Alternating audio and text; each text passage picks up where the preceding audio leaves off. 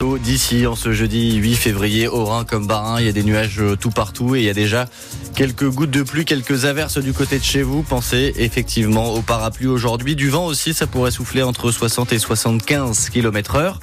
Et puis il y a de la douceur avec des températures qui ce matin sont comprises entre 6 euh, et 9, voire 10 degrés. Le stade de la Méno, Louise, a tremblé hier soir. Ah, les supporters du Racing ont explosé de joie à chacun des trois buts marqués par les Strasbourgeois contre le Havre.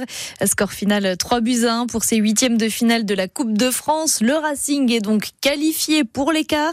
C'est une première depuis 6 ans. Luc Dreosto, l'équipe a livré un très bon match. Oui, le Racing est entreprenant, virevoltant même en ce moment et le dynamiteur en chef s'appelle Dylan Bak quoi l'ex-bordelais a ouvert le score, parfaitement servi par Angelo.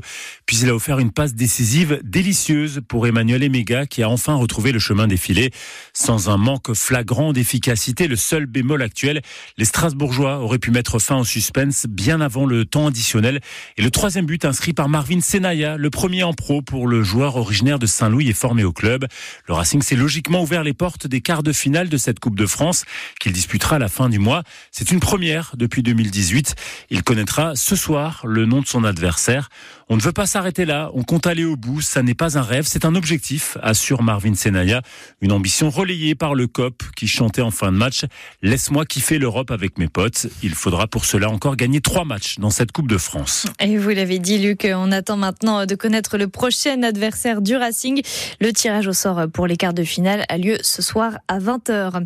Beaucoup moins de succès, malheureusement, pour les handballeuses du SATH. Sans surprise, elles se sont inclinées 31 à 20 hier soir face aux Brestoises, leader de première division. Gros coup d'arrêt dans le bâtiment. 10 à 20% des entreprises qui font du neuf risquent de disparaître en Alsace. Le constat de la Fédération française du bâtiment dans le Bas-Rhin est alarmant. Son président, Jean Canina, appelle l'État à réagir rapidement pour aider le secteur l'activité du neuf ici dans le Bas-Rhin, on est à moins 40%. Il y a aussi des chantiers qui ont démarré et qui s'arrêtent chose qu'on ne connaissait pas du tout avant. Des dépôts de bilan, commence à en avoir euh, à tour de bras. Que ce soit en neuf ou que ce soit en rénovation, à terme, les deux seront impactés, ne serait-ce que par le manque de pouvoir d'achat des gens. Les choses sont très claires. On est tous très mal. Donc aujourd'hui, ce qu'on a besoin, clairement, c'est juste des actes.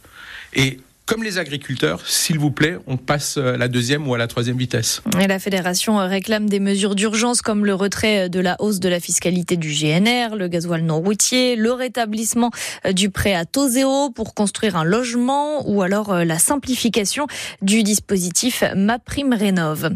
Le gouvernement travaille encore et toujours sur la nomination des ministres et secrétaires d'État manquants. François Bayrou a mis fin aux rumeurs. Il annonce qu'il ne rejoindra pas le gouvernement gouvernement de Gabriel Attal. Le chef du Modem évoque des désaccords profonds sur la politique à suivre.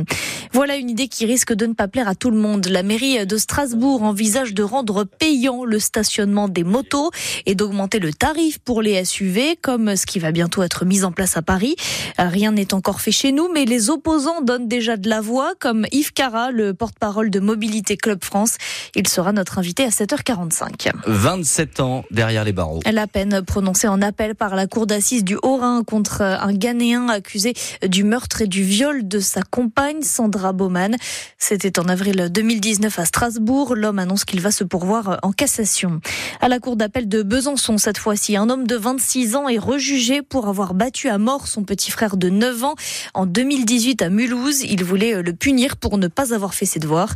En première instance, l'accusé a été condamné à 15 ans de prison. Le verdict est attendu demain. Sur le front du climat, les mois se suivent et se ressemblent. Janvier a été le mois le plus chaud jamais enregistré selon l'Observatoire européen Copernicus qui publie son bilan ce matin. Rien qu'en Alsace, les températures sont très douces en ce moment et Guillaume Fariol, le constat est le même partout dans le monde. Record mensuel battu pour le huitième mois consécutif. Jamais de telles températures n'ont été mesurées en janvier. La moyenne mondiale dépasse le précédent record de 2020 avec une température presque 1,7 degré au-dessus de celle de l'ère pré-industriel. L'objectif du degré et demi de réchauffement fixé par l'accord de Paris est donc dépassé comme depuis un an maintenant. Copernicus relève un climat plus sec que la moyenne en particulier en Espagne, au Maghreb, dans le sud du Royaume-Uni, en Scandinavie, mais aussi Corne de l'Afrique, Asie centrale ou péninsule arabique.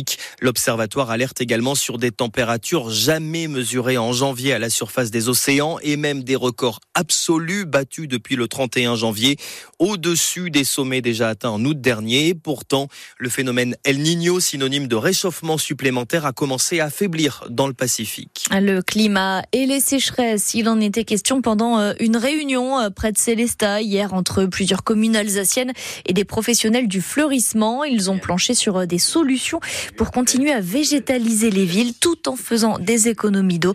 On y revient dans l'écho d'ici à 7h15.